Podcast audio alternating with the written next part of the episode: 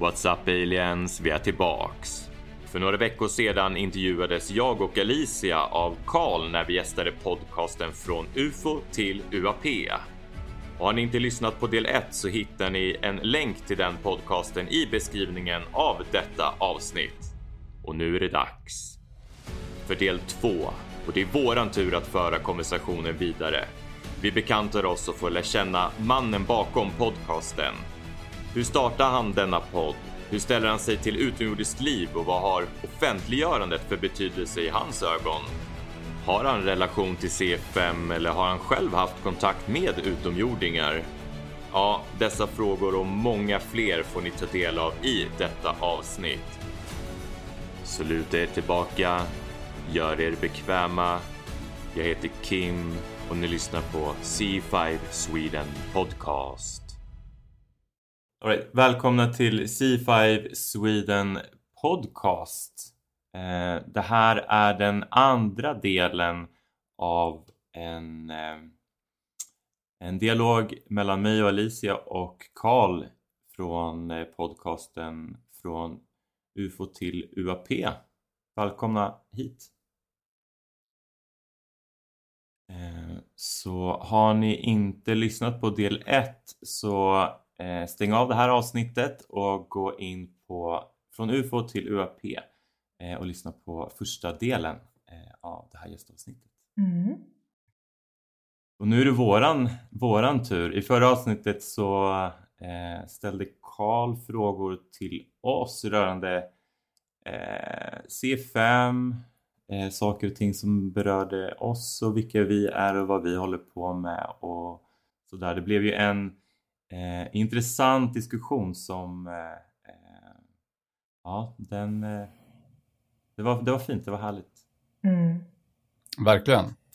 Super, superhärligt och jätteintressant att höra era perspektiv på det med, utifrån att jag inte har varit i, i kontakt med den här delen särskilt mycket så var det verkligen jättekul. Ska vi börja fråga då Karl, vem är du? Mm, nu får jag den enkla frågan som jag ställde till er i förra avsnittet.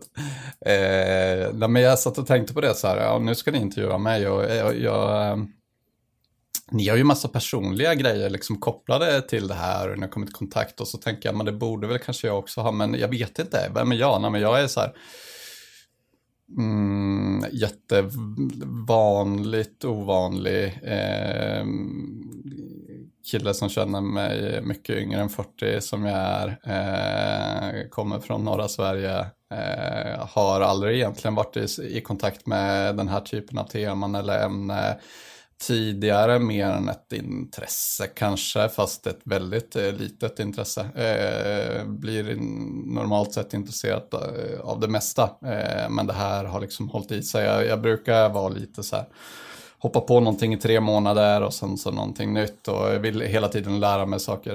Jag har varit så hela livet. Eh, men, men eh, absolut har väl eh, haft ett, en förkärlek till liksom existentiella frågor under stora delar av livet, tror jag. Men, men har, aldrig, har aldrig direkt utforskat det eller hittat ett riktigt forum eller plattform för det. Kanske förrän nu där det finns någonting som kan ge mer svar än vad jag har upplevt tidigare. Att, eh, att eh, förut har det varit mer filosofiska tankegångar, vilket jag tycker är också jättekul och intressant. Men men, eh, men innan jag kom i kontakt med fenomenet i stort så kunde jag liksom inte hitta någonstans där det också kunde komma någonting tillbaks. Där man kunde i alla fall få så här uppslag för vägledning. Eh, filosofin blir ju väldigt fri och det finns såklart eh, filosofer som har olika resonemang där man kan liksom grotta ner sig. Och, men, men de stannar hela tiden upp eh, någonstans och, och är fortfarande ganska världsliga. Här känns det som att det tillkommer en dimension av någonting som gör att eh, saker makes sense på ett annat sätt. Eh, så att när jag, och, och nystarten för mig blev väl någonstans, eller liksom ingången till UFO-ämnet, eh, jag vet inte, 2017, artiklarna i New York, New York Times, där kände jag att så här bara, oj vad är det som händer här? USA har haft eh, och har uppenbarligen fortfarande UFO-program, började grotta ner mig lite grann då, men hittade inte så mycket, och, men, men var fortfarande intresserad. Och sen har det nog växt fram till, eh, fram till eh, ja, men i början av det här förra året, 2023, januari 2023 kanske någon gång, då jag började dyka in på mycket forum och sådär och, och grottade ner mig ganska rejält och kände oj, här finns det massor som, eh, som jag upplever att inte allmänheten har koll på. Men framförallt så kände jag nog väldigt mycket att min familj eh, inte hade någon eh, koll på det överhuvudtaget och undrade nog vad jag grottade ner mig i just nu. Liksom. Vad, vad, vad för Eh, varför började jag prata om de här sakerna och jag kände att jag inte riktigt kunde ta diskussionerna med dem för att jag kände att jag behöver mer tid. Det, det var svårt för mig att eh, på fem, eh, sex minuters spann under en middag eller en lunchrast med en jobbkompis eh, få dem att förstå att det här är mer än mumbo jumbo liksom. Eh, så då kände jag så här, om jag spelar in det och så försöker jag förklara från grunden med en naturlig ingång i, i, i eh, kongressförhören eh, som någonstans börjar väldigt eh, fysiskt då i vår värld och liksom leder vidare till frågeställningar som jag senare kan ta tänkte jag, ja, men jag spelar in det och så säger jag så här, man kan inte lyssna på det här och så eh, kan vi börja prata sen. Så, eh, så någonstans eh, såg grovt hugget min resa från födelse i den här världen upp till från UFO till UAP podcast. Och då undrar jag varför UFO till UAP? Eller varför utomjordingar? Varför galaktiskt?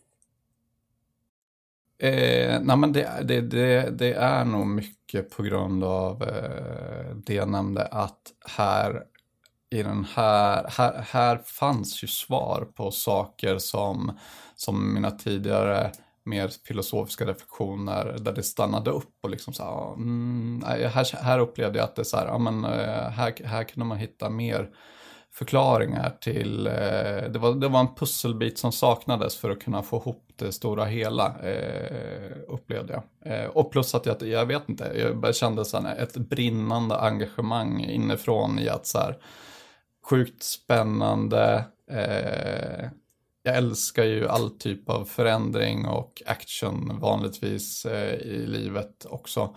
Så att eh, här, här fanns det ju multum av nya saker att upptäcka och som eh, fick implikationer på hela min verklighetsuppfattning direkt så här, och jag älskar det liksom när det är så här, eh, saker och ting kastas upp och mm.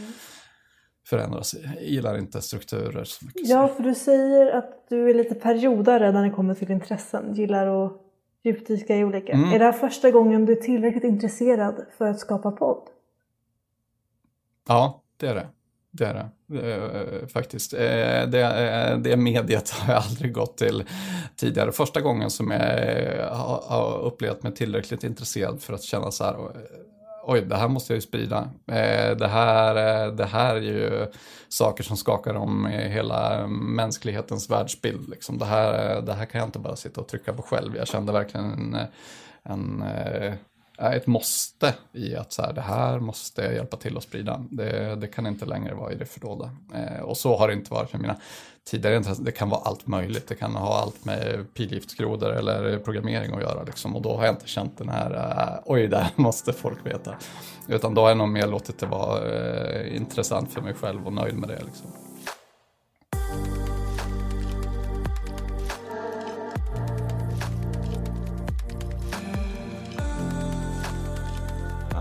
Men, men kan du inte förklara lite eh, snabbt bara eh, vad är det för podd du har liksom eh, bara lite mer konkret förklara eh, vad, vad, vad, du gör, vad du gör i, i podden och vad är, vad är din grej? Vad eh, kan våra lyssnare eh, förvänta sig om man dyker in på ditt konto och börjar eh, lyssna på dina avsnitt?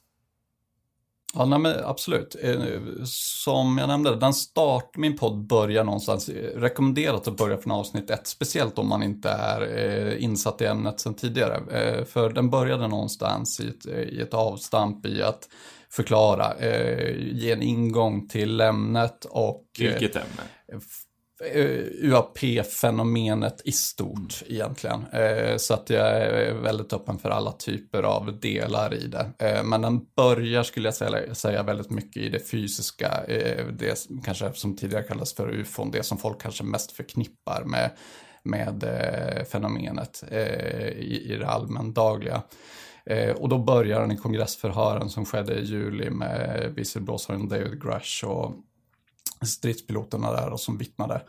Eh, och eh, egentligen en, en, eh, ganska metodisk genomgång av hela de förhören.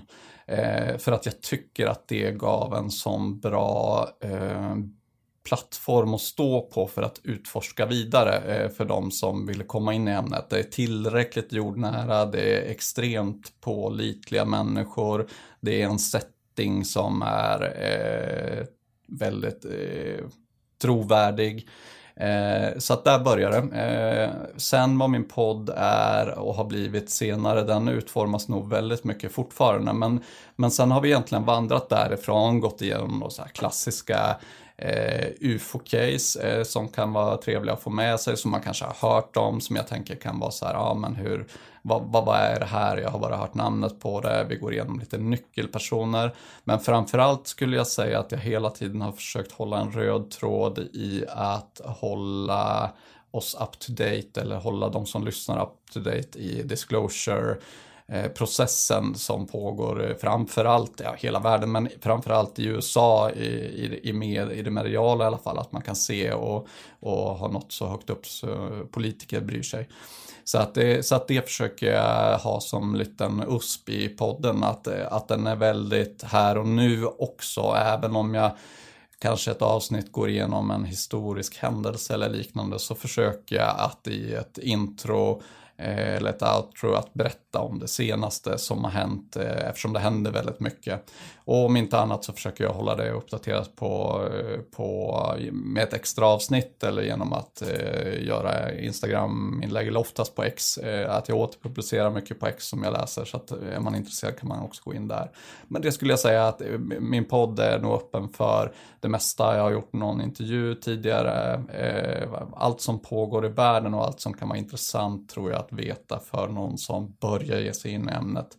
Eh, jag tror, eller jag ser på min statistik, att alla börjar definitivt inte i avsnitt ett. Men, eh, men jag, skulle verkligen rekommendera det om man, eh, om man är ny, relativt ny in i den delen av ämnet. Så eh, eh, det är lite så den är skapad. Sen så funkar det säkert att hoppa in vart som helst.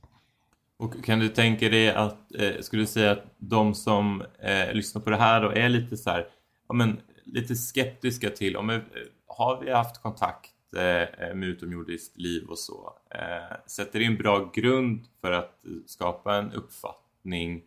Eh, du snackade om att det var väldigt pålitliga källor och väldigt så här, tillförlitlig eh, plattform att stå på.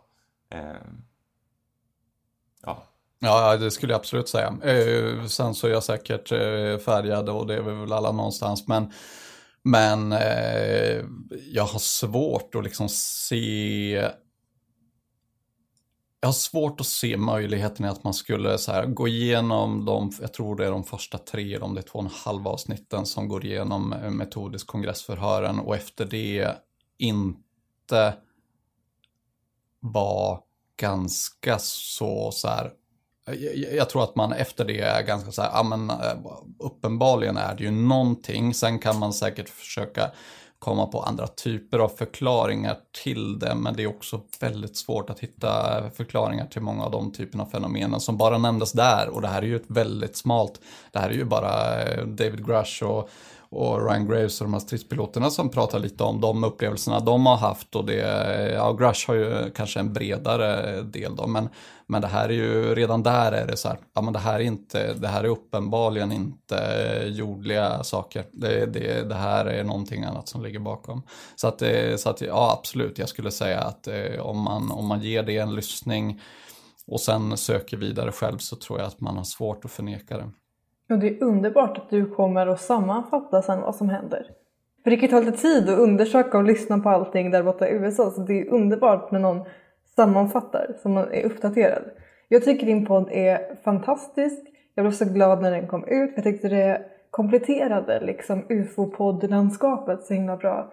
Att du behöver lite uppdatering och också att du går in och avhandla de ämnen du gör. Jag tycker det är otroligt. Kim, du var också väldigt fascinerad över ljudeffekterna och allting. E-, exakt, jag skrev ju till Karl och, och, och, frågade, bad om lite tips i början när vi hade startat våran podcast Sci-Fi Sweden. Så, så skrev jag ju till dig Karl och frågade lite om, om tips och råd. Så att, eh, du har hjälpt mig väldigt mycket att få inspiration och, eh, om, eh, eh om redigeringen egentligen av avsnittet i poddandet. Eh. Ja men tack, jag måste ju också tillägga där lite självkritik i att så här, det, man märker, nu har inte jag återlyssnat på något av mina avsnitt, men jag kan tänka mig att man märker en resa definitivt i mina avsnitt också. För att jag, jag jag älskar att lära mig som jag nämnde förut och så är det även med poddandet. Liksom. Eh, det, det, är, det finns garanterat avsnitt i början där ljudnivåerna är för höga eller för låga eller där det ligger för mycket ljudmixar i. Men eh, herregud, man, eh, man lär sig och då måste man prova annars lär man sig ingenting. Så att, eh, det Eh, och, nej, men jag såg också ett utrymme, jag, jag, jag var egentligen, kanske borde undersökt det djupare innan jag började podda, men som sagt det var mest för mina närmaste som jag började. Så att jag hade inte gett mig ut på någon sån här konkurrentanalys i, i, eh, i poddvärlden innan det var inte så strategiskt så att jag hade väldigt dålig koll på vilka svenska ufo-poddar som finns utan kände mer att ah, fast jag måste bidra i det här. Liksom. Så att, eh, I alla fall till mina närmsta så då satte jag bara igång. Ja, men det är ju nu detta året det har exploderat med ufo-poddar mm. helt plötsligt så det är kul. Ja, och det, det, är så, jag blev så glad också. Det är, är fantastiskt att du har blivit någon sorts av så här, men typ nyhetsankare inom eh, eh, ufo-världen och på svenska. Mm. Eh, och eh, eh, jag tror att det är ett väldigt vinnande koncept och, och eh, det är helt fantastiskt. Eh, jag pratade ju tidigare i del ett av, av, av vårt avsnitt här så eh, pratade jag om och, och nämnde att det, det växer ju fram flera olika eh, grenar, aktörer, olika gemenskaper och produktioner, poddar och, och plattformar inom det här ämnet. Eh, och där tycker jag att eh, eh, din podcast är en väldigt kompletterande, bra och viktig del i, i liksom det här stora i helhetsperspektivet som berör utomjordiskt liv eh, i, i, i helhet. Så det är ja, väldigt ja, bra. För det är ju viktigt att det finns fler aktörer för just framförallt det här ämnet kommer folk in från så olika håll. Vissa kommer in från där fysiska bevis där du nämner i USA och andra kommer mer i andliga hållet. Att man ser det själv, man hör andra. Fysiskt, fakta eller flum. Det är liksom sån blandning. Så det är jättehärligt att det finns sån bra och härlig blandning.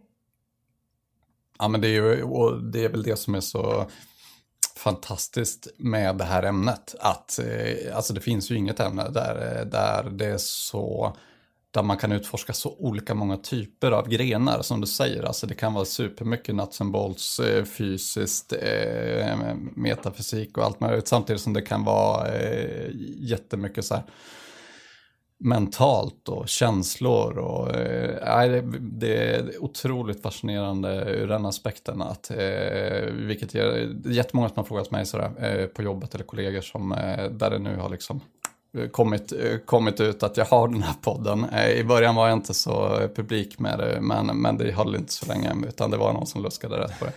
Eh, och eh, där är jättemånga som frågar sig bara, ja men vad, du kommer ju bara kunna göra liksom några avsnitt till. Sen finns det väl inte, kan vi inte finnas så mycket mer att prata om. Bara, ja, det finns ufon, det är det liksom. Eh, och jag bara så alltså ni anar inte, det, alltså, man skulle kunna hålla, man skulle kunna göra en miljon avsnitt.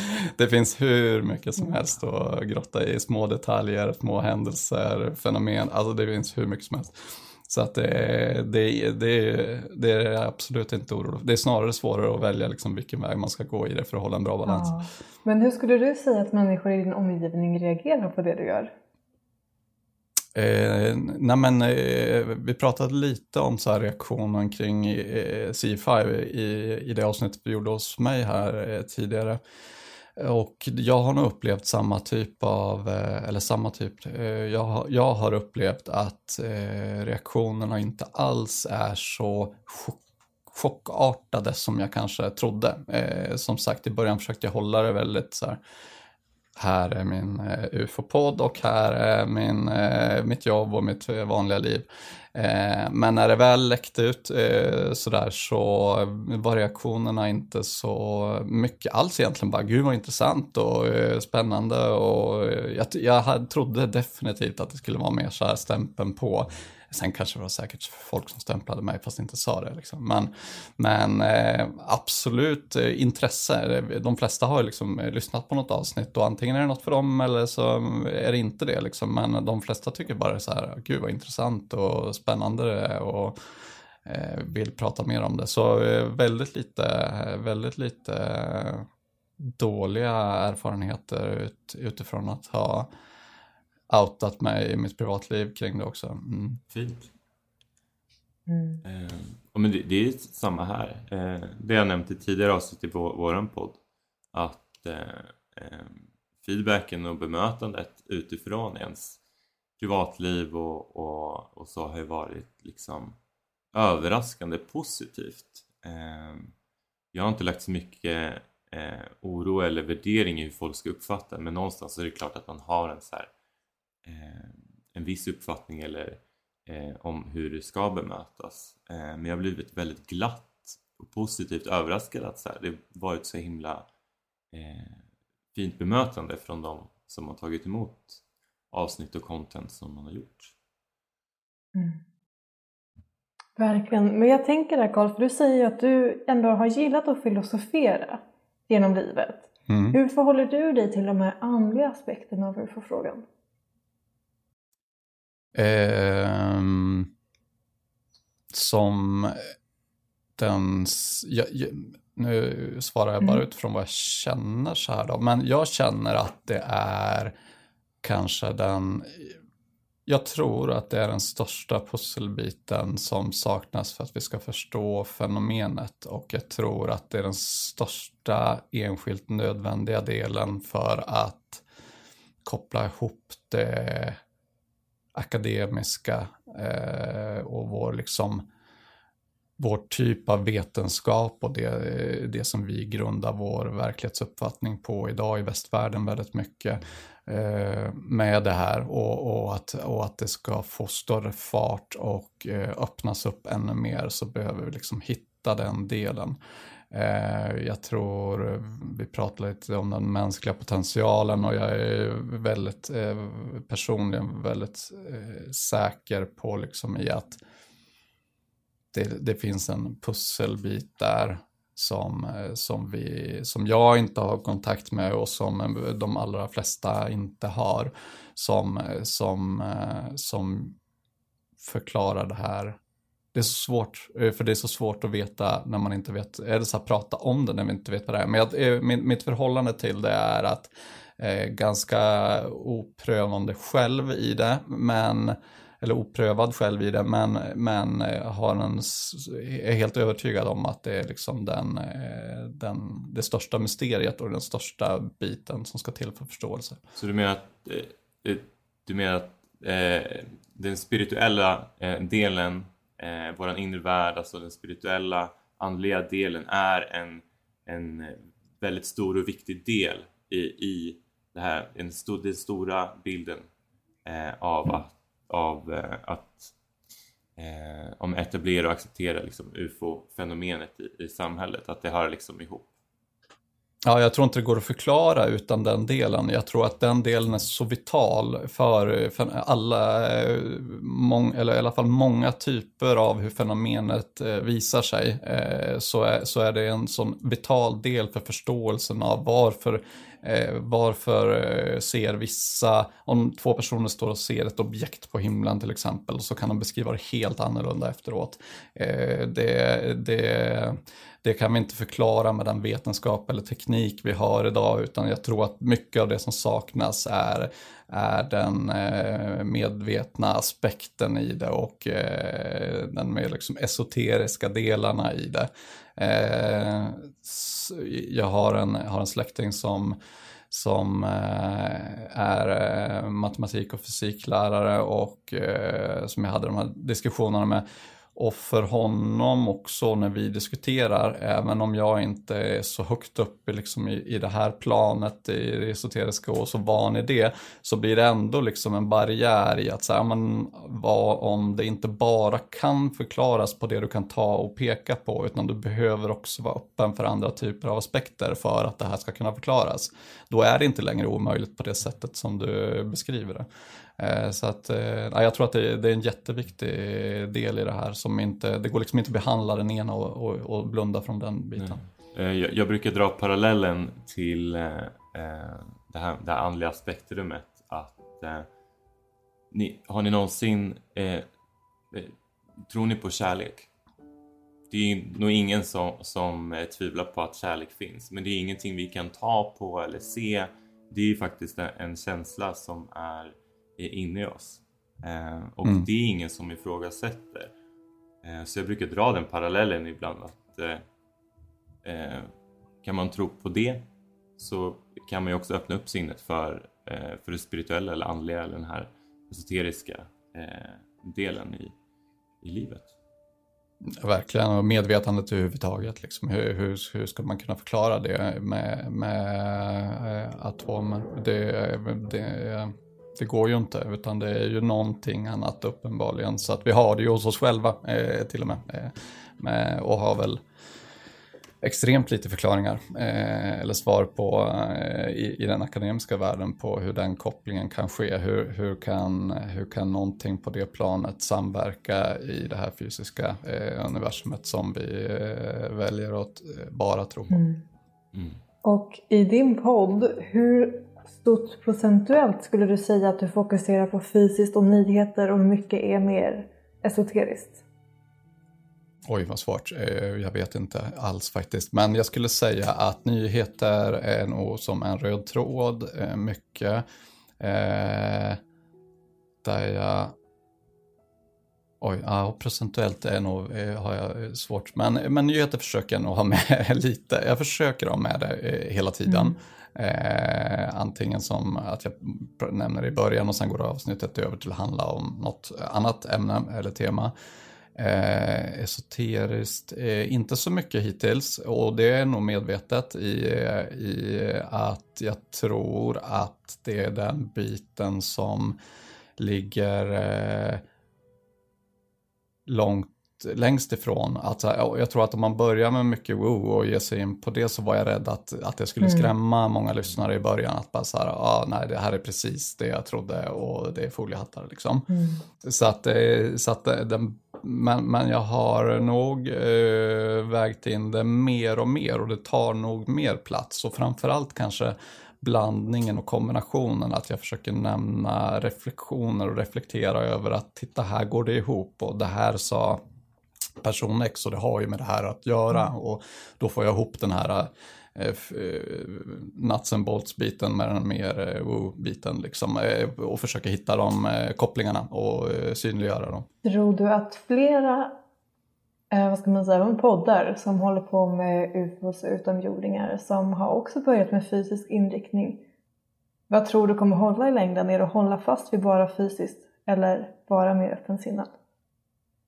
Ja, nej, det har jag kanske svarat på det, men det tror jag definitivt inte. Jag tror att, jag tror att man måste, måste bredda eh, och jag tror att det kommer ske ganska fort eh, när väl saker och ting, när vi, när vi börjar få mer riktlinjer och svar, det, det kommer inte dumpa ner en disclosure där vi får svar på allting, utan vi kommer börja få eh, kanske mer eller mindre facts eh, på vissa saker och när det väl börjar komma så kommer man nog ganska, tror jag, ganska snabbt att inse att bara, oj, det håller nog inte till eh, att jag håller mig till en liksom fysisk förklaring på allt här, utan det, här, här, här krävs det andra verktyg i lådan för att kunna förklara och få ihop sambandet mellan de här.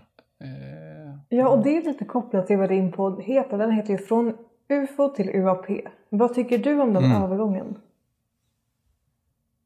Eh, från ja, nej men eh, jättebra. Eh, för att det är väl, det är precis, jag, jag väljer att se på det, anledningen eh, till att jag tog det namnet och är ju exakt det här vi pratar om. Att jag, eh, jag tror på en övergång från eh, ett objektsbaserat fenomen där, där, man, eh, där det var enkelt att förklara med konstiga saker som vi såg i himlen till ett, en, en eh, dynamik och en bredd av eh, variationer av eh, saker eh, som, eh, som vi inte kan förklara.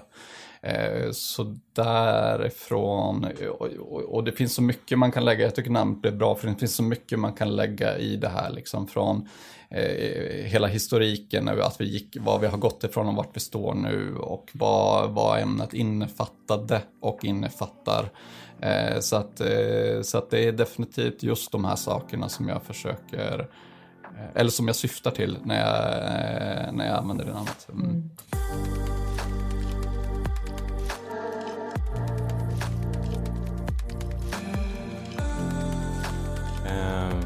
Vi blir ju mer och mer medvetna i samhället om UFO, UAP och utomjordingar.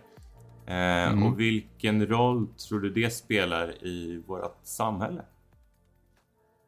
Vad har det för betydelse? Eh, just nu så tror jag på det stora hela inte att det har jättestor betydelse för den stora massan. För att jag tror fortfarande, även om man kanske har börjat gått mot en mer acceptans så tror jag inte att man har liksom inkluderat det i sin, eh, sin eh, världsbild ännu jag, eh, som, som massa.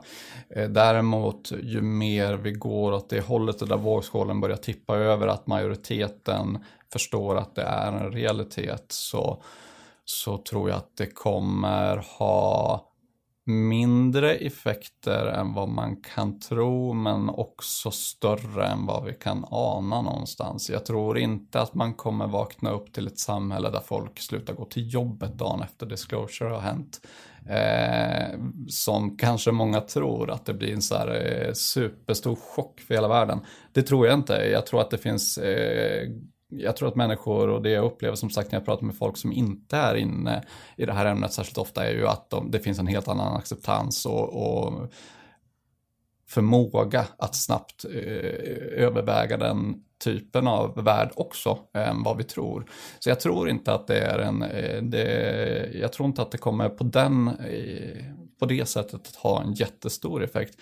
Däremot så tror jag att det kommer ha en jätteeffekt på eh, det mentala i, i människors liv varje dag. Att, att kanske få en ytterligare förklaring till varför vi är här och eh, ja, men den eviga liksom, meningen med livet. Frågan kanske inte ett liksom, tydligt svar, att bara, då vet jag det, utan mer så här eh, en, en mycket längre del av den vägen, att man eh, börjar fundera på det och och att ensamhet, depression och, och, liknande tar en mindre plats för att det finns, det finns så mycket mer. För jag tror att mycket sånt kan också uppstå av, av utanförskapet i att det inte finns en plats för mig och att vi förtränger den här viktiga aspekten av att vara människa och, och få känna saker och få använda oss av eh, den här inre potentialen.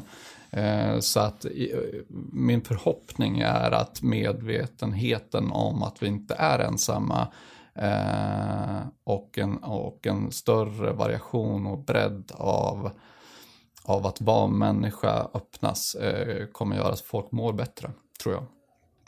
Så framförallt det kanske, att, att man mår bättre och lite som ni pratade om förut, att det sprids också. Alltså det finns inget som smittar så mycket som ett bra humör eller ett dåligt humör. Mm. Eh, så att om folk börjar må bättre i allmänhet tror jag att vi kommer leva väldigt mycket bättre tillsammans också. Jag ser inte någon superoptimistisk bild, men jag tror att i det stora hela och i längden eh, över, över tid så tror jag definitivt att det kommer vara något jättepositivt för mänskligheten. Mm. Och um, det, det pratas ju jättemycket i, i, i medier om, om eh, de här fenomenen, eh, ufo-världen eh, och det finns massa information som bara liksom eh, pumpas ut just nu. Eh, mm. Vad ser du för, vad finns det för fördelar med det och finns, vad finns det för nackdelar? Mm. Nej, men alltså klart, eh, så här, nackdelarna just nu är ju att det är ju väldigt enkelt att implementera eh, information som inte stämmer av eh, myndigheter, organisationer eller privatpersoner som, som inte vill det här eller som bara tycker det är kul kanske. Eh, som lägger ut villospår. Eh, det fördröjer ju processen något. Eh, jag tror inte, jag tror inte nackdelarna eller liksom eh, farligheten med det är, just nu är så mycket större. Det, det har gått lite för långt i processen mot, eh, mot att bli allmänt känt så att det är liksom för sent för att stoppa det är jag helt övertygad om. Så att, eh, så att jag tror att ja, att hoppa på fel tåg eh, och tro på något som kanske bara är eh, fiktion, eh, den risken är nog jättestor. Eh, och den kommer jag säkert, ha, har säkert begått och kommer säkert begå jättemånga gånger i min podd. Liksom, att kliva på någonting som, som egentligen är desinformation. Men, men jag tror inte att det är så farligt, utan jag tror att när det landar man i rätt fort och inser och sen är det bara liksom gå vidare. För det finns massor säkert där ute eh, eftersom det blir så stort. och eh, skapar mycket klicks. Det är ju poppis liksom, så att det, ur den aspekten så, så finns det också säkert ett stort intresse av att använda den här vågen. Eh, så att, eh, men det ska man ju ha med sig. Eh, alltså det är, väl, det är väl bra att ha med sig det kritiska ögat in i det samtidigt som jag tror det är viktigare faktiskt att ha med sig ett öppet sinne just nu än det kritiska ögat. Jag tror inte det är så farligt att kliva på fel tåg. Låt, låt, låt oss tro fel i, i tre veckor och sen vet vi att det var fel då. Eh, det är inte så mycket värre. Det är värre att missa någonting som faktiskt är sant. Eh, så att just nu tror jag i det här läget att det är viktigare att ha med sig ett, eh, en öppenhet för saker och, och våga, eh, våga ställa frågor. Eh, även om man såklart alltid ska ha med sig ett kritiskt öga. Men, men inte, jag tror inte det, för mig är inte det prioriterade just nu. Jag tror inte det, det skadar inte så mycket att kliva på fel just nu. Kan det också vara sammankopplat till det du pratar om en ny mentalitet? Att tidigare har ju vi i samhället, vi vill ju så gärna välja sida och välja lag och sätta saker i fack. Det kanske är det här vi tränar på nu, att vara mer öppensinnade och lära oss att det är okej okay att byta åsikt, det är okej okay att ha fel och det är det är okej att vara öppensinnad, det är okej att vara lite för naiv och det är okej att vara lite för inskränkt ibland. Men att vi lär oss mm. den där balansen. Mm. Absolut, jag har inte tänkt på det, men, men jag, jag håller med dig 100%. Det, det, det kan nog mycket väl vara så och om man, jag bara snabbt reflekterar till de senaste tre åren jämfört med de tre innan dess, så tycker jag definitivt att man ser en utveckling som går åt det hållet. Det var nog mer och då dömer jag det nog mycket på sociala medier. Det var nog mer dömande och fackindelat och, och, och så för, för tre år sedan än vad det är idag. Jag, jag tycker mig väl ändå se att vi går åt det hållet, eh, att vara mer öppna för det. Ja, men jag tycker också det. Jag blir lite förvånad ibland när jag hör vissa som bara är inriktade på fysiska bevis utåt. Men pratar man med dem privat mm. så är alla ändå öppna och nästan alla säger det att om man verkligen vill förstå den här frågan, man måste vara öppensinnad. Annars mm. kommer man inte vidare. Då begränsar man mm. sig själv. Så om man verkligen är nyfiken då, då är det ett öppet sinne. Och det kan vara jätteläskigt också att dels vara öppen med det till dem i sin närhet. Och sen också, det är ju läskigt det här med tänk om det är fel. Det tycker ju människor mm. är väldigt farligt. Mm. Ja, nej men eller hur, eh, verkligen. Och när det är en sån stor fråga som handlar om, eh, om livet som vi lever här, så, så, så kan ju såklart det finns en jätterädsla i att har jag fel här så är jag ju en knäppgök. Mm. Liksom. Då, är, då kommer ju folk tro att jag är schizofren. Liksom. Så det, det finns säkert ett jätte jätte, det, är ett, det är ett steg att ta, men vi behöver ju sänka den barriären i att det är inte så farligt att, att kliva på den typen av frågor heller. Liksom. För eh, det, vi behöver undersöka. Mm. Vi, vi, vi har ju någonstans under de senaste decennierna fått för oss att vi har hittat svaret på allt. Liksom. Och, eh, kanske inte om du ställer den direkta frågan, tror du att vi har svaret på allt och tror du att vi har löst liksom, vetenskapen, men, men det allmängiltiga medvetandet någonstans går ju och tror att så här, nej men vi, eh, den här banbrytande forskningen, den skedde liksom för 200 år sedan, nu vet vi hur saker och ting är. Liksom. Och eh, skönt, nu fortsätter vi vårt liv. Liksom. Så att, eh, så att eh, den här nyfikenheten eh, börjar ju blomstra lite grann, men den, den behöver ju få gå nuts igen. Liksom. Och då kliver man ju fel hela tiden när man är nyfiken och pionjär. Så är det ju. Annars kommer man ingenstans. Men verkligen. Och det här med att vara, vara rädd för att ha fel eller säga något som inte andra håller med om. Det grundar sig ju också i en rädsla där man är rädd för att bli eh, kritiserad eller, eller dömd och eh, för att koppla till det du berättade tidigare om att vårt samhälle eh, det luktas upp mer, det blir mer och mer vanligt att prata om de här fenomenen, både det andliga spirituella spektrumet och eh, ufo-fenomenen eh, eh, så blir det mer vanligt och vi, jag håller också med i det här att vi rör oss mot ett mer eh, Eh, ödmjukt sätt att förhålla oss till eh, de här olika frågorna, att det är okej att eh, tro fel och det är okej att prata mer öppet om saker och ting och ju mer och mer det här etablerar sig ju mindre rädsla kommer, eh, alltså rädslan kommer ju bara minska eh, i att våga utforska mer och vara öppensinnad. Så jag tror det har väldigt positiva ringar på vattnet att eh, eh, samhället nu eh, luckras upp på det sättet som det gör i de här frågorna både andligt, spirituellt och eh, eh, UFO, UAP, eh, utomjordingsrelaterade. Mm. Men förutom det här att det kanske blir mer andliga eller filosofiska diskussioner framöver, vad tror du kommer hända i disclosure-processen härnäst? Jag tror att Eh, Schumer-lagstiftningen var ju det senast hetaste här, Schumer-rounds, lagen som gick upp i kongressen som, eh, som, vilket kanske inte alla har fått med sig, är liksom den fjärde lagen i, eh, som går igenom kongressen och hela lagpaketet i, i USA de senaste tre, fyra åren. Eh, Vill du kort bara berätta vad det är för något? Absolut, absolut. Nej, men det, är en för, eh, det är en förberedande lagstiftning som man har liksom hookat på en, en eh, man har en eh, defense budget, alltså en försvarsbudget varje år. Då kan man på lagförslag i det här och får dem igenom det lagsystemet i USA och eh, då går den via senaten som, är, eh, som ett förslag att till exempel de skriver en motion eller en lagstiftning via kongressen för eh, diskussion och sen så behöver den röstas igenom då och sen går den till presidenten för signatur. Man har skickat igenom tre sådana här eh, lagförslag tidigare då, som har gått hela vägen och blivit lagar i USA, vilket bland annat har möjliggjort att David Grush har kunnat visselblåst till exempel. Det var en av de delarna. Man kan se det som en fyrstegsprocess där de här fyra lagarna successivt skulle göra det möjligt för, eh, för en disclosure i, eh, i USA. Den här fjärde lagen då stötte på patrull, eh, vilket jag tror eh, av det jag läser var ganska väntat. Den, eh, den innehöll ganska radikala saker som i ett eh, eh, land som USA är väldigt ovanligt att staten till exempel ska få beslagta eh, ufon eller biologiska entiteter som tillhör privata aktörer som de vill i, i USA är det ju inte så poppis att staten har mycket makt på det sättet. Det kanske hade haft en större chans att gå igenom i Sverige, tror jag. Men, men det, det var, man trodde nog inte att det här skulle gå igenom. I alla fall den här Schumer Rounds, som är de två som har skrivit lagen från senaten, den gick inte liksom eh, oskadad genom kongressen, utan de kapade den rätt hårt. Eh, men ganska många delar gick igenom. Det var en väldigt omfattande, minns inte, men runt 30 sidor tror jag, i det här, i det här eh, som, eh, som behandlade just UAP och disclosure.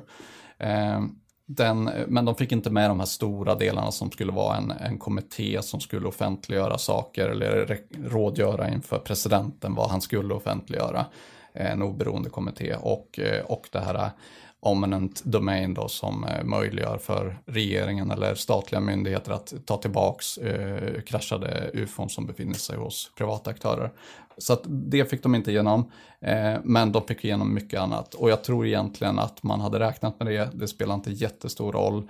Eh, vad som händer i detalj törs jag inte säga om, men det finns en variant där Biden skulle kunna skicka tillbaks lagen, eh, för jag är rätt övertygad om att han, eh, Vita huset, om det är Biden i sig eller Vita huset i alla fall, var, var med på lagen, annars skulle senaten inte liksom skickat den vidare till kongressen. Eh, men antingen så skulle man kunna se en variant där han skickar tillbaka den och säger att det här är inte okej okay, i och med att de liksom kapade egentligen hela Vita husets makt i den här lagen. Eh, eller så skulle han bara kunna signera den för att de fick igenom de bitarna de hade tänkt med. Och att han, och, och som svar på din fråga, jag tror att nästa steg är att, eh, att han går för ett offentliggörande någon gång under första kvartalet eh, 2024. Jag är rätt, rätt säker på det. Man kan såklart inte vara eh, helt säker och saker kan hända i, i den här processen där saker skjuts framåt. Men ja, med de påtryckningarna som sker just nu, eh, det bubblar liksom visselblåsare och vittnen från höger och vänster de, de tar en väldigt stor risk ifall de väljer att inte gå, börja gå offentligt med det just nu. Då kommer, eh, då kommer eh, floodgatesen, liksom, då kommer dammarna att spricka. Så att eh, då blir det en okontrollerad disclosure. Så deras sista chans till en kontrollerad disclosure och kunna kontrollera takten som information släpps i det är att börja ett offentliggörande nu 20, tidigt 2024. Så att eh, det som sades i alla fall för några veckor sedan och, och sägs eh, delvis fortfarande från källor är ju att eh, Biden har, har redan planerat datum för eh, offentliggörande. Eh, om det är han eller en pressekreterare jag tror nog att han kommer, ha, han kommer nog vilja säga det. Mm. Eh, så jag tror att det kommer komma ett We're Not Alone eh, liknande tal eh, som följs upp av en kontrollerad mängd av information som släpps. Kanske man börjar någonstans bak i i Roswell-trakterna. Eh, en del som faktiskt gick igenom eh, den här, i det här lagförslaget var ju att gamla, gamla records, alltså eh, arkiv, arkiverade papper om UAP och liknande ska enligt lag nu eh, från eh, nästa år, 1 januari 2024, släppas. Allt som är mm, mindre än 25 år gammalt. Men sen så vem som bestämmer vilket som ska fortfarande vara hemligstämplat, det gick ifrån att vara den här kommittén till att fortfarande röra sig om eh, alltså försvaret och Pentagon. Så att, det, så att det är den kontrollen man är orolig att de fortfarande inte ska släppa. Men det, det ligger en helt annan tyngd än vad det har gjort tidigare på att man faktiskt måste ha väldigt goda skäl att inte släppa information som är äldre än 25 år gammalt mm. som rör fenomenet. Men är inte detta fantastiskt? För det, om man summerar den då så är det att det är påtryckningar utifrån från de som har upplevt grejer som ligger på och trycker som gör att man måste ändra lagen. Är inte det bara, ja, ja. kan vi ta en paus och bara inse att vi har makt? Ja, oh Människan oh har makt men vi måste våga tala och säga vår sanning. Jag tycker mm. det är fantastiskt. Nej, men så, så, är, så, så är det ju. Alltså det, det finns ju, eh, kolla på historien med revolutioner, alltså så är det ju. Det, men det har vi ju det glömmer vi ju i det som du pratade om förut Alicia kring eh, så 9 5 livet. Om man kommer hem, lagar spagetti och köttfärssås, sen ska man lägga och så kanske man ska se en serie och sen är det sova och så uppe. Det, vi har ju skapat en värld där man lätt glömmer att eh, det är ju alla vi som har makten. Eh, givetvis är det ju så, mm. även fast det är svårt att förstå.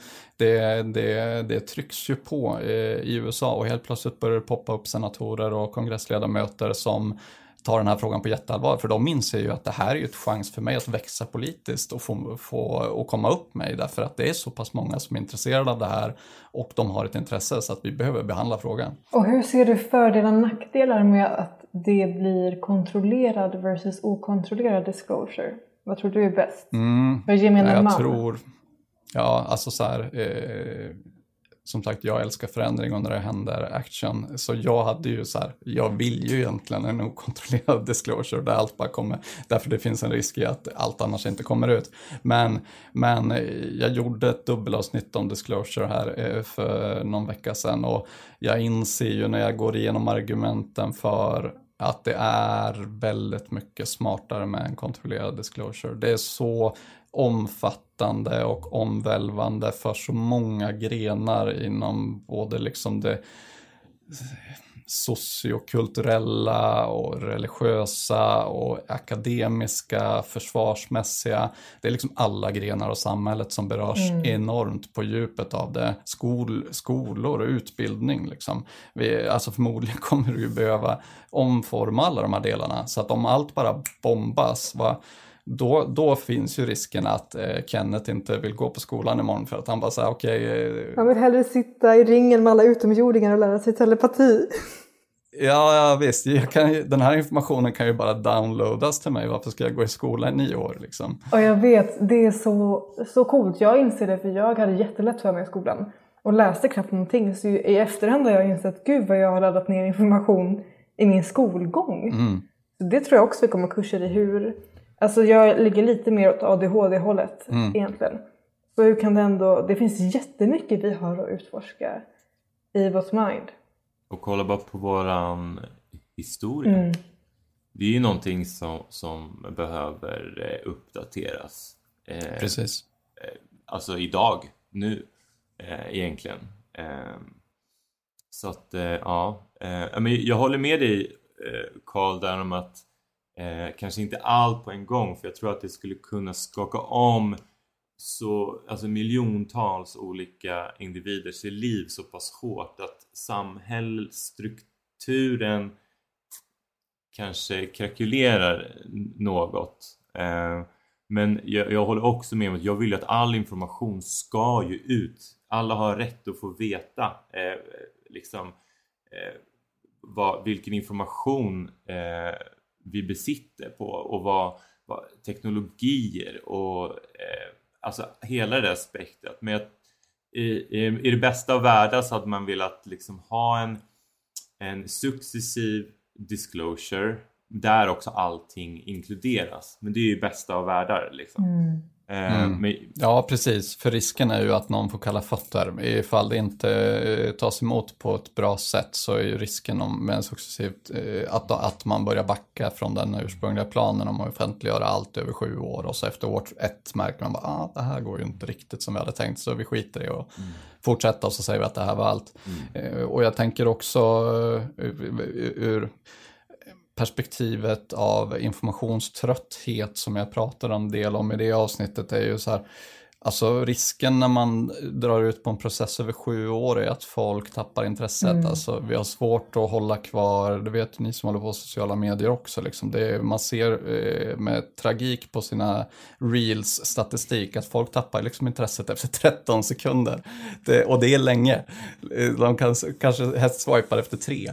Så att det är så här, eh, att, att hålla intresset över sju år Eh, det behöver ju kantas av en del bomber eh, det här. Man Så behöver energi i ögonbrynen Karl. Tror du inte det? Mm, eller hur? Det behöver rycka liksom. Eh, då, då kanske folk stannar och stör sig på ögonbrynen i alla fall.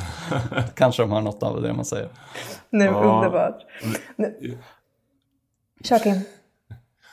Eh, nej men för det är också det så här eh, Att ha den här kontrollerade disclosion är så här Hur ska vi veta vad som Man vet ju inte Vad är det de inte väljer.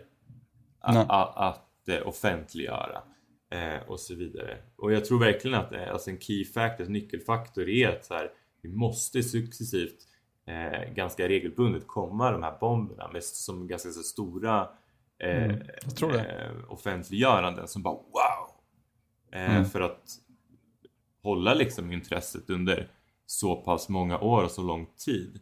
Eh, Mm. Men sen tror jag också att det finns ju definitivt så mycket information att det går att göra, alltså behålla eh, intresset Mm. eh, såklart. Eh, för vi har ju så många olika eh, alltså, punkt, alltså eh, områden i det här disclosure. Det är utomjordiskt liv, det är reverse engineered teknologi och det är liksom alla de här bitarna leder ju till enorma förutsättningar både för att förstå våran existens eh, att, eh, eller bara det här med eh, om en, att utrota sjukdomar eh, tran, transportbränsle eller vad man nu ska säga liksom eh, eh, Mm. alla de här bitarna det här kommer ju det här kommer ju kunna gynna mänskligheten enormt mycket och de, det som blir lite känsligt tror jag det är hur ska de här storföretagen tjäna pengar? Till exempel på, som tjänar pengar på fossila bränslen. Eh, och det, det är väl någonstans där jag tror också att eh, mycket, mycket information har undanhållits för att det handlar om eh, makt och ekonomisk, alltså, ekonomiska tillgångar och man kan spinna vidare på det här ämnet ganska mycket. Men jag ska inte bli för eh, foliehatts eh, eh, dragande nu men eh, poängen är väl att det här kommer kunna leda till enorma framsteg i vårt samhälle som berör både existentiella frågor, det andliga spektrumet, eh, det fysiska, alltså vetenskapliga, eh, det teknologiska, allting. Eh, så att det är extremt spännande tid att leva i och Eh, eh, jag är riktigt peppad på att se hur, hur det utvecklar sig. Jag tycker också att det ändå utvecklar sig i väldigt rask takt jämfört med förut, så det händer ju mycket hela tiden. Eh, så det är sjukt intressant. Jag, jag känner inte att min Eh, alltså att jag bara, nej men tappar intresset just nu liksom. För nu, det bubblar ju enormt mycket och det är sjukt Eh, det var det jag skulle säga, att eh, ja, det är väldigt lätt, eh, som du säger, att spåna iväg och gå till liksom konst, stora konspirationsteorier. Men och det kanske folk tycker är störande eller stötande eller liksom blir för eh, foliehatt. Men, men det är ju väldigt svårt att hålla sig ifrån det för att någonstans handlar det ju om information. Det, det det handlar om är bland annat energi då som är liksom den stora valutan i vår värld och liksom villkoret för eh, oss på planeten jorden. Allt liksom som vi har runt omkring oss och använder oss av i är liksom beroende av eh, energi och har en stor energitäthet, allting produceras. Och när man då börjar liksom, och det är bara en del av, av fenomenet, det är bara en liten del av fenomenet, som, eh, men som berör den stora energifrågan. Och det är klart att vi pratar ju faktiskt om en konspiration. Eh, det är det som är jobbigt, eh, att man vill inte bli konspirationsteoretiker och liksom att, att det sitter en foliehatt här. Men men det är ju den största konspirationen Eh, i, i vår historia som vi känner till i alla fall. Eh, så då är det svårt att inte bli konspiratorisk också för att det är, det är helt uppenbart att i den här disclosure-processen så kommer ju folk att eh, dö, att få eh, lyn, lynchad stämning emot, så är det ju, alltså det, folk har ju ljugit för eh, jordens befolkning om de inte har ett väldigt bra argument till det så, så kommer det bli jobbigt och det är mycket tyder på att man också har utnyttjat de, den här tekniken till, eh, till eh, allt möjligt, eh, framförallt kanske från amerikanskt håll, som för egen vinning, liksom, som inte kanske har ett, en, god, en god sak i, i mm. grunden. Ja, och, och jag tror också att det, det är klart att massan blir eh, förbannad och arg och besviken och känner sig liksom lurade och manipulerade. Men jag tror att det är viktigt att poängtera också att eh, inte gå in i den affekten. Mm. Eh, för att det handlar ju eh, för mig om att vi tillsammans ska försöka eh, etablera mer högre vibrationer, mer kärlek, ödmjukhet till varandra och då måste vi också göra det till eh, de delarna eller de personerna i, i, i samhället och i världen som undanhållit den här informationen. Mm. Att inte gå in i affekt och bli, alltså peka ut dem för då, då fortsätter vi att vibrera lägre. Mm. Utan eh, vi vill bara poängtera och, och sticka in med den saken. Att så här, fokusera inte på okej okay, det är som det är, acceptera det. Och nu har vi fått den informationen. Vad bra! Tack snälla att vi har kommit till den punkten. Hur går vi vidare på ett positivt sätt tillsammans? Nej, men jag tror det är jätteviktigt som du säger, för det finns väldigt få saker som tjänar till att vi, vi, vi Anledningen till att det har hemlighållits är ju förmodligen, eh, det kan ju vara liksom en eller två personers beslut för nästan hundra år sedan som inte lever än idag. Liksom. Sen har eh, det bara rullat på. Så att eh, jag tror inte heller vi har så mycket alls att tjäna i att gå in med affekt och blame game i det här. Och det är klart att det är massa människor som har gjort eh, etiskt tveksamma saker. Men de har förmodligen gjort det för att det finns eh, redan en karta ritad som de bara följer. Liksom man blir en ekorrhjulet och vi tjänar ingenting på att, eh, på att jaga dem. Liksom. Inte affekt, men jag vill ändå säga här, det går inte att alla sitter och är love and light hela tiden. Utan man, det är jätteviktigt att vi står upp för oss själva. Så man inte tolkar mm. detta nu som att vi alla ska vara kärleksfulla och vara kärleksfulla. Utan vi snackar om en balans här, inte affekt, mm. inte extremt. Mm. Så vi säger vad vi vill ha, man står i sin kraft. Men man tänker ett steg längre. Man låter inte känslorna mm. ta över fullt ut. Man kan använda de här tyngre känslorna som bränsle till att göra någonting gott istället för att låta det konsumera en. Bara mm. sidoparentes. Jättebra Lisa, man ska alltid liksom stå i sin kraft, man behöver sätta gränser, sätta ner foten eh, för vad som är okej och vad man liksom, det, det håller jag helt med. Eh, det, det är ju också väldigt viktigt. Bra att du poängterar Men vi är så love and light du och jag. Vi är så Ja. enhörningar och regnbågar så när vi säger så är det risk att folk tror att nej, vi tycker man ska vara arg ibland och säga nej. Jag ville bara så här, just för att det är Kim och jag som sitter och pratar om det här. Mm. Och, och sen också de här eh, som, som då vi, vi pratar om, alltså att, vi, vi, eh, att det är personer som har undanhållit information och som eh, baserar sig på kanske två personers beslut för hundra år sedan. Och ja, de kanske har gjort etiskt fel val, men det är okej att de har gjort det och ändrat sig. Det måste vi också komma ihåg, för det är okej för oss att vara öppensinnade, det är okej för oss att ha fel, eller för mig själv som individ, då måste vi eh, tänka och te oss precis likadant utåt. Så att och det är väl jättepositivt om någon eller några där ute som har undanhållit information som sen ändrar sig och eh, eh, går ut med den informationen. Okej, ja, jag, jag har varit en bidragande faktor till att undanhållit den här informationen för er. Det var fel av mig, det suger, men eh, jag har ändrat mig för att, jag, eh, för att det är så här. Eh, det är jättebra.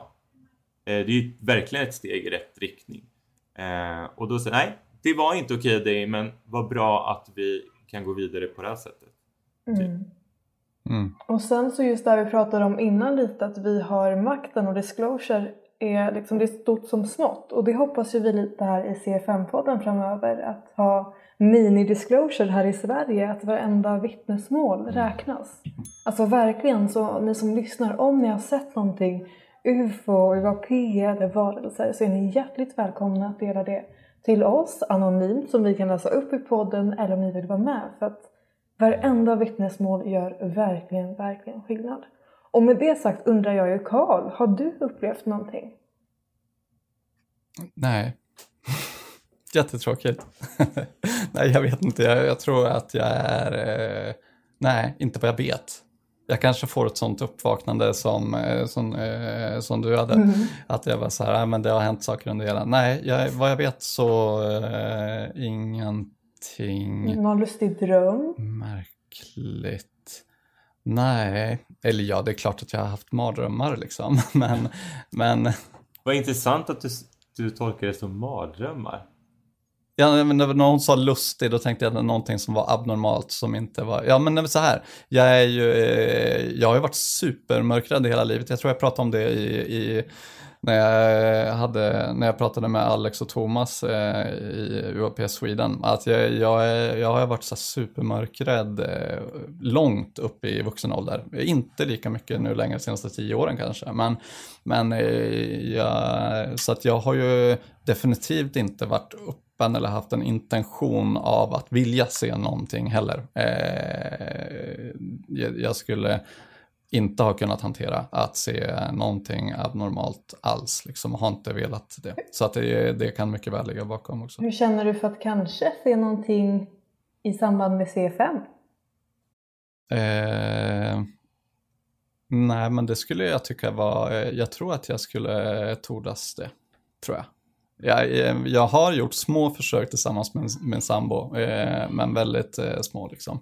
Eh, men eh, ja, nej, det, det skulle nog, jag behöver liksom släppa kontrollen bara lite, tror jag. Jo, och det är ju verkligen lite vad man är i medvetandet. Liksom, det är så lätt, folk ser ju grejer men avfärdar det direkt. Mm. Så det är som du säger, ibland så kan det ju vara att man i efterhand inser, nej men oj, varför var jag så sugen på att göra den här podden egentligen? Mm. Ja, nej men verkligen. Och, och jag har blivit mer eh, observant också såklart det senaste året. Sådär. Eh, nu, nu, nu håller jag det inte för omöjligt att jag skulle kunna se någonting. Mm. Eh, så att jag, jag tittar mer och mm, är, mer, är mer observant helt enkelt, helt klart. Öppen. det är intressant, då baserar du mycket det du gör på dels ditt intresse för filosofi och ditt egna inre driv och nyfikenhet och också mycket på andras bevis. Egentligen. Mm. Mm. Ja, ja, ja, precis. Jag har ju ingenting egenupplevt, men... Eh, eh, Ännu. Och ännu. och jag, jag tänker att eh, och det, kan, eh, det, det, eh, det, är lite intressant, för jag pratade med en kompis om det här häromdagen, därför att eh, han var sådär eh, i att säga, men jag vet inte, jag, jag, tror inte på det här, så jag bara, så här, men eh, det, för mig handlar det inte längre om att tro, utan så här, bevisningen finns där, lite som du var inne på Kim, så här, det, finns, det finns bevis nog för att, att fälla i, i en miljon rättegångar. Liksom. Och du baserar ju hela din, an, hela, hela din världsbild baseras ju på utsagor och vad andra har sagt. Så här, du vet ju inte om Arktis finns och att det finns isbjörnar där, för det har du ju inte sett. Eh, så, att det, är så här, vi, vi, det är ju så vi behandlar information och vår verklighetsuppfattning med allting annat. Eh, att vi lyssnar på vad andra säger och att vi värderar bevisning och eh, liknande. Så att, eh, så att eh, så ser jag på det här också, även om jag inte har sett det. Jag känner inte en nödvändighet av att uppleva det själv för att tro på det, absolut inte, utan eh, jag, har, jag, är helt övertygad ändå. Liksom. Det är detta som är så intressant, att alla kommer in på så olika, från olika håll och med olika bas och kul att höra, verkligen. Du gör ett fantastiskt jobb, jag uppskattar det jättemycket. Mm, tack. Verkligen. Um, för mig känns det också så att jag, jag behöver inte heller mer bevis. För att jag är säker på, på det, det jag tror på. För mig handlar det mer om att kunna eh, förmedla olika saker så att andra personer får möjlighet till att reflektera själva och bilda sig en uppfattning. Eh, men sen är det också så här, jag är så mycket eh, av så här, kärlek, gemenskap och, och, och, den biten. Och den, den är så viktig för mig att, eh, att sprida. Eh, för att det är det i grund och botten som jag anser vara en stor del av mitt uppdrag i det här livet. Att eh, på något sätt eh, hjälpa till att forma en positiv utveckling i, i samhället. Så. Eh, så jag själv behöver inte ehm, sitta och liksom bevittna väldigt tydliga visuella eh, eh, kontakter i C5 men jag vill ju jättegärna eh, vara med om det väldigt tydligt och hur flera gånger liksom så att andra också får eh, möjligheten att uppleva det. Mm. mm. Eh, för, för många personer där ute tror jag att eh, tror jag behöver lite mer, de, de här konkreta, lite mer att ta på eh, upplevelserna eh, eller sakliga, saklig information och, och mer eh, kanske åt vetenskapliga hållet eller att man har hårda bevis eller konkreta liksom, bitar som, som ligger pusslet. Mm. Eh, så det är, en, det är en balansgång där i, i eh, hur man eh, eh, utvecklar sitt perspektiv och sin syn på våran tillvaro och existens. Mm. och det här gör vi tillsammans på olika sätt som vi pratat om ett par gånger tidigare nu i det här eh, avsnittet så eh, skapar vi en, en stor rörelse, liksom en stor gemenskap i UFO-världen eh, där både andliga spektrum och konkreta bevis och sakliga eh, bitar liksom kombineras i det stora hela. Mm. Så att eh, jag tror att, som du också sa Alicia tidigare, det finns ju minst en plattform för alla för, för alla personer liksom Eh, och förmodligen fler. Eh, och jag, jag, tror att det, det, är bra att man kan både eh, utforska de här mer eh, eh, eh de här plattformarna som din Karl från UFO till UAP som är lite mer så konkret, mer be bevisstyrt eh, liksom. Och att man liksom också är öppensinnad för att utforska det här mer andliga och, och mer esoteriska mm. Eh, och göra, liksom få sin egen uppfattning. Mm. Mm. Men hörni grabbar, grabbar, det hade jag svårt att säga, grabbar, grabbar. jag tror det börjar bli dags att avrunda. Vi kunde ju snacka hur länge som helst mm. tydligen. Ovanligt för oss Alicia, eller hur? eller hur? Hur känns det Karl? Visst kan man pladdra på här? Ja men verkligen. Det, det är det som är Eh, jag tror inte jag nämnde det tidigare, men min, min podd är ju väldigt, eh, jag skriver ju ett manus innan eh, som jag jobbar ganska nära. Eh, sen så tar jag ut svängarna lite ibland. Men, men det är ju verkligen den här typen av samtal som bara får liksom flöda vidare. Är ju så, jag är avundsjuk på det. Eh, det. Det är så härligt att kunna liksom bara köra på och, och tiden bara springer iväg. Eh, det, men man kanske kan mm. göra både och. Det är lite så som är samhället, att vi tror att man bara får göra en grej. Så Eller hur? Vi lär oss, man får sätta sina egna regler. Testa sig mm. fram, ja. det är bra. Ja. Jag har en sista fråga bara till dig Karl. Eh, hur mycket, eh, alltså mycket tid eh, går det åt att göra den här från UFO till UAP och liksom hur stor del av din, din vardag, ditt liv eh, är det just nu?